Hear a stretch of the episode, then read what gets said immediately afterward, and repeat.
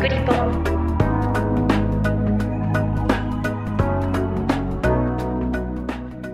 本日のナビゲーターはデジタルコンテンツ部のメラです。今回は共同通信が制作し加盟新聞社に提供しているウェブコンテンツフィギュアスケート特集ディープエッジについてご紹介する特別編です。制作に携わっている運動部の井上正史デスクをお迎えしてお送りします。井上さんよろしくお願いします。はいよろしくお願いします。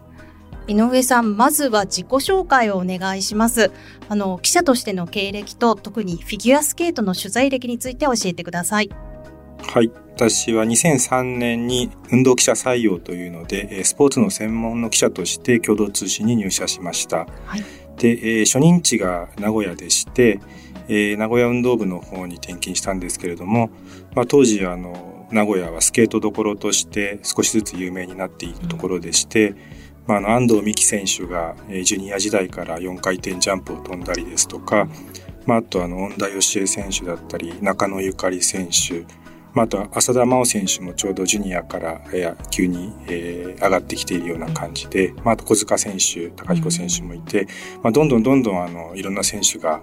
えー、有名になって活躍していくという状況でした。それで、まあ、あの、当時の、えー、上司の方から、上司もあの伊藤みどり選手の現役時代を取材した方だったんですけれども、あのフィギュアスケート名古屋にいるんだったら一生懸命取材したらどうかということで担当に指名されまして、まあ、それがきっかけでそれ以来ずっとその後も10年以上にわたって取材するというふうになりました。はい井上さんってヨーロッパにも赴任されてたんですよ。そうですね、えっと、2016年からスイスのジュネーブの支局の方に転勤しまして、はい、まあ、あの主に、えー、国際オリンピック委員会 IOC の担当ですとかまたヨーロッパのスポーツを取材するのために赴任したんですけれども、はい、まあ、あのフィギュアスケートヨーロッパでも盛んですし世界選手権だったりグランプリシリーズも開催されているので、うん、まあ、ヨーロッパに駐在しながらあのヨーロッパで開催されているフィギュアスケートの大会も現地で取材しました。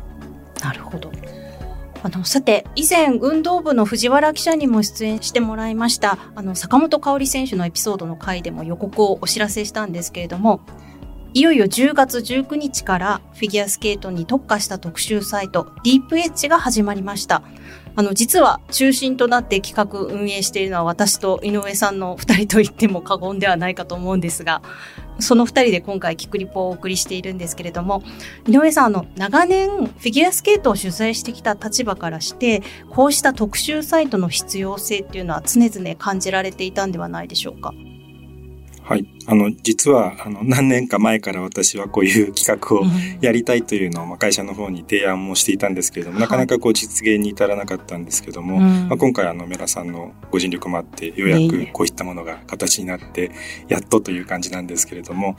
今、あの、メディア離れだったり新聞離れでなかなかこう、えー、記者だったりカメラマンも海外に出張行けなくなったりとかしている状況ではあるんですけど、まあ、その中でも共同通信は北米とヨーロッパにも記者がいることもありますし、まあ、海外のネットワークも活かしてできる限りの大会を取材するとカバーするというような体制をとっています。まあ、その中で、えー、まあ引退してしまいましたけど羽生選手だったりとか、はい、まあ、浅田真央選手だったりとかあの高橋大輔選手だったり、うんうん、まあ、非常にあのファンの方が熱心にフォローされていますし、なかなかこう新聞という限られたスペースの中だけでは伝えきれない情報だったり、うん、まあ、現場に記者がいるからこそカメラマンがいるからこそあのお届けできる伝えられるような裏話みたいなとこだったり、うん、まあ、そういうところをこう伝える何かがあればいいなと思って、まあ、今回こういった企画になりました。はい、あのリスナーの皆さんの中にはご存知ない方もいらっしゃると思うので少しあの説明をしたいと思うんですけれども共同通信というのはあの取材内容というのは基本的に加盟する新聞社いわゆる地方紙とか県紙とか呼ばれる新聞に対して、えー、新聞上に掲載するための記事や写真を配信しています。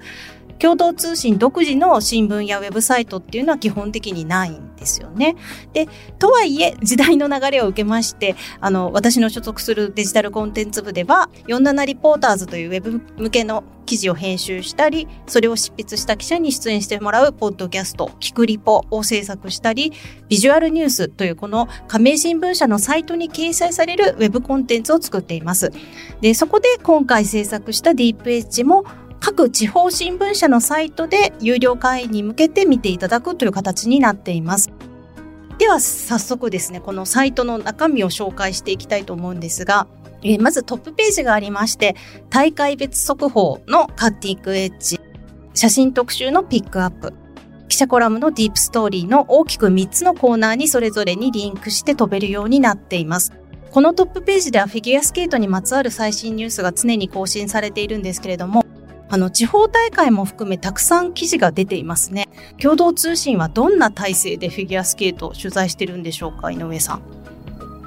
まあ、あの先日あの織田信成選手が出場した日本西日本選手権というのがありましたが、まあ、国内でもあのブロック大会と呼ばれるものだったり地方で大会開催されていますし、まあ、インターハイだったり、えー、インカレのような大会も開催されますので、はい、まあ、共同通信としてはなるべく全ての大会多くの大会を取材できるように、まあ、地方の私が名古屋にいた時もそうでしたが、はい、地方の支局の記者もフィギュアスケート担当というのを置いておりまして、うんえー、その記者たちが、えー、カバーするようにしています。で、海外に関しても先ほど述べたように極力カバーするという体制をとっています。はい。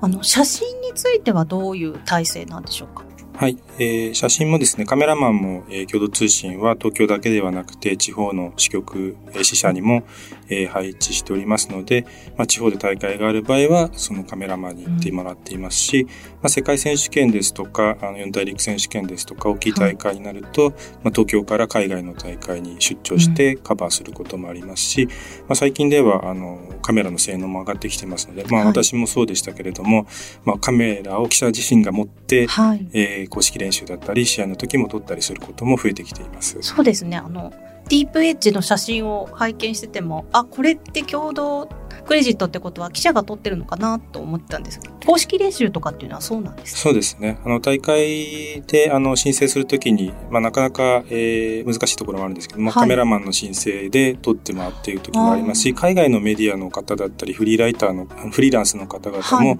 まあ、あのカメラを自分で撮影しながらストーリーも書くといった海外の記者の方もいらっしゃいますし、まあ、そういう傾向になりつつあると思います。まあ、こういう体制をとってこれまでもあの新聞向けにたくさん記事とか写真を出してきていたんですけれども通常新聞ですとまあ住んでる地域によって出身の選手とかが中心に掲載されたり、まあ逆にそんなにその地域に関係ない選手の記事や写真っていうのは紙面に限りがあるんで載らないこともあったかと思うんですけれどもこのディープエッジにはもう共同通信が配信したものは余すところなくお届けできるということになりました。さらにあのウェブ用の書き下ろしの記事とかも書いていただいています。トップページだと今シーズンの見どころを書き下ろしていただいたんですけれども井上さん少しだけ見どころを紹介していただけますでしょうか？はい。あの、こちらに先日出演した、えー、藤原記者が、はい、あの、執筆してくれたんですけれども、はい、まあ、彼はもう長く、あの、取材をフィギュアスケートしていまして、はい、今のキャップといって、この共同通信で、えー、フィギュアスケートを担当する、統括するような立場の記者でやってくれています。まあ、彼は、あの、経験も豊富なので、まあ、いろんな選手ともこうつながりがあるので、まあ、そういったところも生かしてもらいながら、まあ、あの今シーズンですと宇野選手、まあ、坂本選手が世界選手権で3連覇がかかりますので、はいうん、まあ、どういったところが見どころなのかまた先シーズンと比べてどんなところを彼らが、えー、彼女たちが強化してきているのか、とい。った部分も書いてくれていますし、あと、えー、フランス杯の方で鍵山選手、はいグランプリに復帰しましたけれども、まあ、彼があの足首の故障からどういうふうに復活できるのかといった見どころであったりとか、まあ、男子ですと三浦選手18歳若いんですけれども非常に勢いがあって今後が楽しみな選手ですので、まあ、そのあたり、まあ、今シーズンどういった選手を見たらどういったところをこうポイントとして見たら楽しいかと面白いかというところを、藤原記者が書いてくれています。はいかなり、あの、新聞ではちょっとお目にかかれない行数でたくさん書いてくださいましたよね。そうです。新聞ですと、えー、まあ、あの、だいたい50行というのが、はい、まあ、長くて載せていただける、加盟者に載るような行数という感じなんですけれども、これは、えー、数百行というような感じで、ねえー、かなりボリュームたっぷりに、まあ、ウェブならではでたっぷり書き込んでくれています。うん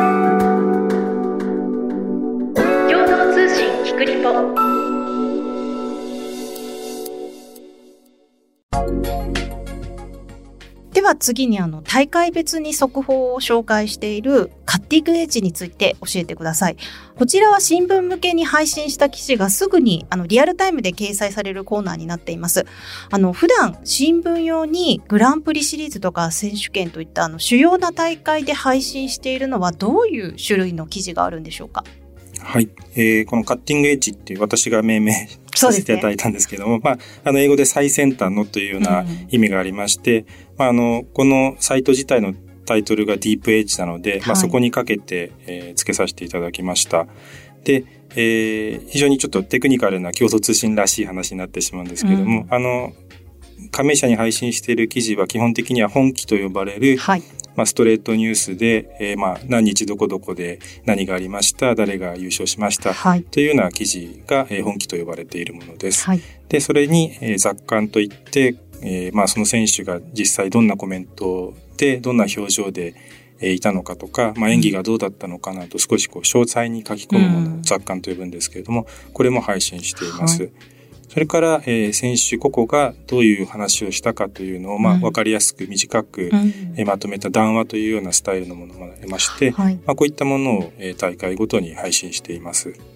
あの、それもあの、公式練習があって、ショートプログラムがあって、フリーがあって、一夜明けてとか、その大会中にいろんなタイミングで出てるっていうことですよね。そうですね。あの、新聞の場合は、まあ、朝刊、夕刊というのがありますので、はい、まあ、そのタイミングに合わせて、まあ、開幕前日の公式練習から、うん、まあ、本番のショートプログラム、フリー、それからまあエキシビションであったり、はい、まあ一夜明けて選手が取材に応じてくださっているので、うん、まあそういったタイミングで、まあ3日4日に分けて毎日のように超有感で出しているんですけれども、まああの、かなりいろんなタイミングで選手たちも取材に応じてくれるので、うん、いろんなあのコメント、情報っていうのが提供できるのではないかなと思っています。コメントもだから公式練習でおっしゃったこともあれば、そのフリー終わってあの成績決まってからおっしゃったこともあって同じ選手でも何回もタイミングで出てるそうですね。はい。あの大会の始まる前の部分であったり、まあ、実際に演技した後のコメントであったり、まあ、あと、試合中もショートプログラムフリーの時は、はい、いわゆるミックスゾーンというところで、もう演技が終わって、まだこう汗が流れているような状況のところで、えー、立って、えー、メディアに向かってすぐにこう終わった直後の感想を話してくれるタイミングもありますし、またトップ3人に入った選手は、それぞれ記者会見が用意されていまして、はいあの表彰式が終わった後のタイミングだったり少しこう時間を置いてからまた記者会見場で、えー、記者のやり取りをする質問を受けるというようなこともありますので、まあ、あの終わった直後でこう興奮状態で話しているコメントもあれば少し落ち着いてからこう、まあ、自分の結果を受け止めてもう一度話してくれる記者会見だったりと、まあ、すごくこうコメントに違いが出てきたりとか、はい、より深みのあるコメントが出てきたりするので、まあ、あのその場の状況に応じて非常に興味深いなと思っています。今回そういうあのあらゆるタイミングの記事が全部読めるようになっていますので、ぜひお楽しみいただければと思います。あの、さらに日々リニューアルとか追加コンテンツというのを行っておりまして、井上さん、実は取材コメントを今回全文掲載しようかなと。はい、そうですね。えー、っと、これも、えー、記者時代から私がずっと感じていたところで、はい、あの、我々、そのまさにその公式練習から試合最後終わってから一夜明けの取材まですごくあの選手の方々、まあ中にはコーチの方も取材に応じてくださって、はい、いろんな思いを語ってくださっているんですけれども、うん、どうしても新聞向けの、えー、記事となるとその一部しか届けられていないっていうのがあって、はい、こちらとしてもすごくこうあのモヤモヤしている部分があって、うんうん、もっと届けたいのになという部分もありましたし、うん、まあ選手もきっともっとファンの方にこう思いを知ってほしいんじゃないのかなっていうふうに感じていました。はい、それでまああのえー、選手が実際にどう話したのか、まあ、記者がどう質問して、それに対して選手がどう応じたのかというようなものが、こうやり取りが手に取るように分かるような感じで、伝えたいなと思いまして、えー、選手のコメントを、まあ、ちょっと全員というわけにはなかなかいかないんですけれども、はい、注目度の高い選手に関しては全文掲載を目指してやっていきたいなと思っています。ファンの皆さんがこういう記事が読みたいだろうなというのを日々考えていらっしゃるんですね。そうですね。はい。共同通信キクリポ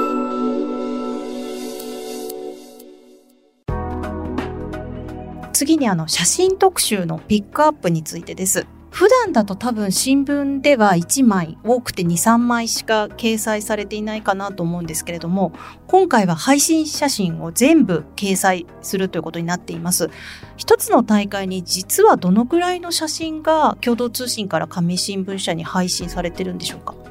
そうですね。あの、先ほども申し上げたように、公式練習から、えー、エキシビションまで、競技含めてたくさん取材する、撮影する場面があるので、はい、まあ、あの、最近終わったばかりのグランプリシリーズのフランス大会ですと、はい、まあ、40枚以上は配信されていますし、まあ、世界選手権とか全日本選手権になりますと、はい、まあ、もっと100枚近くまた100枚以上のものが配信されていますので、まあ、これまではその本当一部しかほんの一部しか、え紙面で見ていただくことができなかったので、まあ、それをもっと見ていただきたいなという狙いがあります。はい、あの今回制作にあたって写真部とも打ち合わせをしたんですけれどもさっきあの井上さんから説明があったようにカメラマンが直接共同通信のカメラマンが直接行くという派遣した大会の場合は実はかなり膨大な数の写真を撮ってるんですよね。そうですね。あの、まあ、例えば羽生結弦選手が現役の頃だったら、はい、まあ彼は、えー、会場に入る時からあのカメラマンが取材をして、で彼は、まあ、あのカメラマンに手を振ってくれたりだったりとか少しこう目線を送ってくれたりっていうこともありましたし、はい、まあ、あのリンクで練習する時も、まあ、公式練習の時から、まあえー、リンクに入る前の時ウォーミングアップしてる時だったり、はい、まあ、あのコーチだったりとか他の選手と談笑しているような場面だったり、うん、まあ、そういうところからカメラマンはこうレンズ越しで追っかけて、うん、まあ、選手の表情だったりっていうのを撮ろうとして頑張っているので、まあ、そういうものも含めますとかなりの枚数を大会を通して撮影しています。私あの今回の打ち合わせの過程でその写真部のデータベースも見せていただいたんですけどもコマ送りにすればアニメーションが作れるんじゃないかというぐらいの枚数は撮影されてますよね。ねまあ、あのまた4回転ジャンプを飛ぶ選手であったりとか、はい、まあ、トリプルアクセルを挑戦するという時だったりとするとあの連続写真で撮っていてそれもまさにコマ送りでこう映像のように再生できるぐらいの枚数も撮っていますし本当にあのいろんな状況いろんな場面をカメラマンは押さえています。はい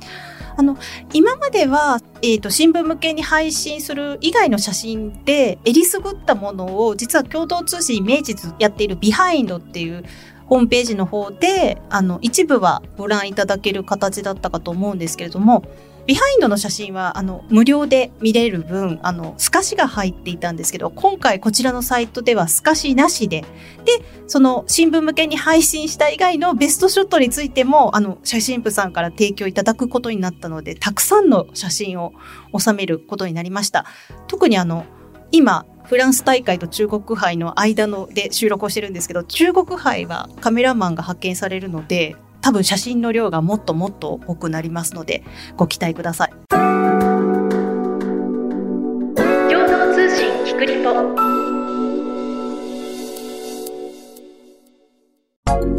続いて新聞やウェブ向けの記者コラムを集めましたディープストーリーについて伺います。あの、こちら、いわゆる読み物を集めたページなんですけども、かなりの分量が収容されています。まずですね、あの、フィギュアスケートの話題っていうコラムは、こちらどういうものなんでしょうか？はい、えー、これは新聞向けにですね、だいたい40行から50行くらいの、はい、えー、コラムといいますか、題を提供しているもので、まあ、選手の取材、大会が終わった時に、まあ、その大会期間中には書ききれなかった話だったり、まあ、あのコーチの話も含めたりしてですね、うん、まあ、その選手がどういう思いでやっているかとか、まあ、今シーズンこんなところが見てほしい部分ですとか、うん、まあ、そういったものだったり、まあ、先日ジャパンオープンという大会が10月にあったんですけれども、はい、そこにあの1日だけ現役復帰した宮原聡子さん、はい。が素晴らしい滑りを見せてくれたんですけれども、うん、まあ、彼女について取り上げるとか、まあ、そういったものを、えー、話題として配信しています。こちらについても今までもちろん新聞向けに配信はしていたんだけれどももちろん全ての新聞に必ず載ってるっていうわけではなかったんですよね。なのでこのコラムについては配信のたびに常に新しいコラムが、えっ、ー、と、ウェブ上で追加されて読むことができるっていうことですね。他にこのディープストーリーにはアーカイブズっていうコーナーを設けてまして、こちらは、あの、デジタルコンテンツ部を経てウェブ向けに出向した47リポーターズも収容しています。あの、すでにネットで読まれた方も多いかもしれないんですけれども、現在、あの、鍵山優真選手、宇野昌磨選手のインタビューとか、あの、先日藤原記者がキクリポでも解説しました坂本香織選手のエピソードを掲載してますので、あの、ぜひお読みください。よく考えたらこれ井上さんと私で編集した原稿ばかりなんですけれども、フィギュアスケート関連の47リポーターズって実は5月の鍵山選手の記事が初めてだったんですか？えーとですね、実はその前に、はい、えー、海外の選手を取り上げたこともあったんですけれども、まあ、5月、あの、鍵山選手の記事をあの、はい、配信したところ、非常にこう反応が大きくてですね、はい、あの、ウェブ上だったり、まあ、ツイッターあの、はい、の方でも反応があったので、まあ、これだけあの注目して、うん、あのファンの方々も読んでいただけるのであれば何かそういったものも届ける仕組みがあったらいいなっていうふうに考えました。なので私の方もぜひ フィギュアスケートの話題をもっともっと47リポーターズにお願いしますということであの井上さんにたくさん出向していただいているっていうことになってるんですけども宇野昌磨選手に関してはあのキクリポで話した回は未だに破られないんですけど、ダウンロード数が過去最高で、大変大きな反響と感想をいただいて、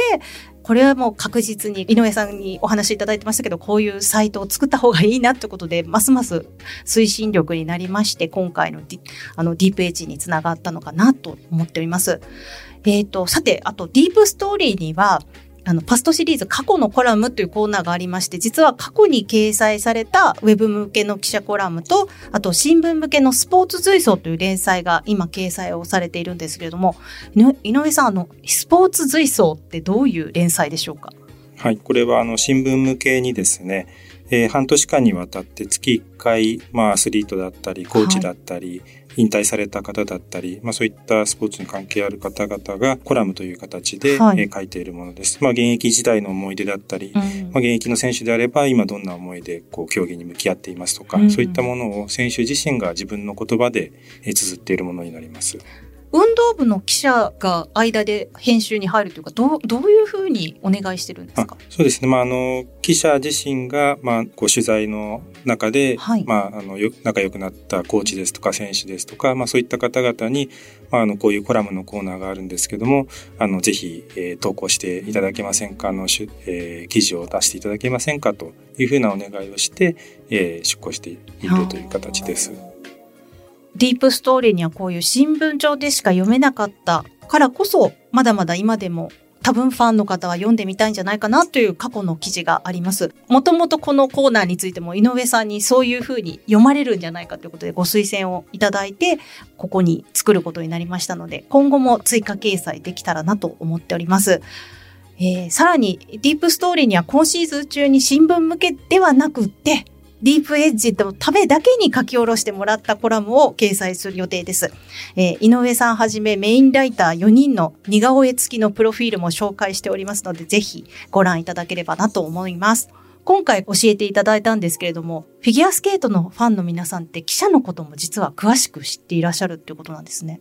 そうですね。まあ、あの、共同通信の場合は、あの、なかなか、えー、記事に署名がなかったりですとか、うん、まあ、署名を入れて出していても、加盟者さんの方の新聞では載ってない時があったりするので、まあそこまでではないかもしれないんですけど、まあフィギュアスケート担当している記者だったりカメラマンっていうは非常にファンの方からもあの徐々に認知をされていまして、まあ、カメラマンの中には、まあ、す素晴らしい写真を撮るのであの神と呼ばれているような、まあ、他社のカメラマンの方ですけどももういたりですとかこのカメラマンであればこういい写真だよねってこうファンの方からあの信頼を置かれているような方もいますし、まあ、あの雑誌も非常に今フィギュアスケートの雑誌も増えていまして、はい、まあ、そのフィギュアスケート雑誌に、まあ、あの弊社の共同通信の記者もたまに出ていることもありますし、まあ、座談会みたいな感じで、まあ、羽生結弦選手を語るですとかそういうのであの共同通信の記者が出ていることもあるので、まあ、そういうところであこの記者さんがこういう方だったんだなとかそういう形でファンの方から知っていただくという機会も増えているようです。なるほど。はい。というようなこともあって、あの、プロフィールも制作させていただきましたので、ぜひご注目ください。えー、ここまであの説明してきましたように、かなり充実したコンテンツになっています。あの、日々更新される情報をお届けしたいということで、今回、あの、ディープエッジの公式 X のアカウントも作成しました。共同アンダーバーディープエッジというアカウントですので、ぜひ探してみてください。KYODO アンダーバー DEEPEDGE です、えー、井上さんのアカウントとも相互フォローになっておりますので、ぜひよろしくお願いします。えっ、ー、と、ディープエッジで多分検索していただければ出てくるかと思いますので、ぜひフォローしてみてください。えっと、ディープエッジを導入している新聞社についても、この、えっと、公式 X の方でお知らせしていますし、まもなくですね、この配信がされていることを公開できてるはずなんですけれども、紙新聞社さんを一覧で案内して、プラス、あの、D ページの内容も簡単に紹介するサイトをご用意しておりますので、よろしくお願いします。えー、サイトの感想などを、ハッシュタグ、ディープエッジでポストしていただければと思います。井上さん、こんなコンテンツが読みたいというリクエストもありがたいですよね。そうですね。あの、これまで、あの、メディアはなかなか一方通行な、こちらから発信して、え、届けるという形だったんですけれども、まあ、SNS が、こう、あの、発展したことで、ファンの方だったり、海外の方ともつながれるようになって、はい、その反応を知ることができますので、皆さんがどういった情報をこう読みたいですとか、知りたいとか、こんな写真を見てみたいとか、まあ、そういった反応をいただければ、こちらもそれにできる限り答えていきたいと思ってますので、ぜひぜひ、あの、あの、どんどんこちらにあのお寄せいただければと思います。はい。共同通信としては、あの、今シーズンが初めての試みですので、あの、皆様のお声を受けて、日々、サイトは改善できたらと思っています。このキクリポの感想フォームに、あの、宇野昌磨選手のインタビュー会にはたくさん感想が寄せられたんで、ディープエッジの制作の推進力にもなりました。今回のキクリポの感想を X でポストしていただくとともに、感想フォームを使ったディープエッジへのリクエストも歓迎していますので、ぜひお寄せください。よろしくお願いします。えー、もっとフィギュア担当記者にキクリポに出てほしいというご要望があれば、ぜひお願いします。実はもう、あの、宇野選手の会の時にもそういうご要望はたくさんありました。そうなんですね。今回は共同通信が制作し、加盟新聞社に提供しているウェブコンテンツ、フィギュアスケート特集 D ページについてご紹介する特別編として、運動部の井上正史デスクとお送りしました。井上さん、ありがとうございました。はい、ありがとうございました。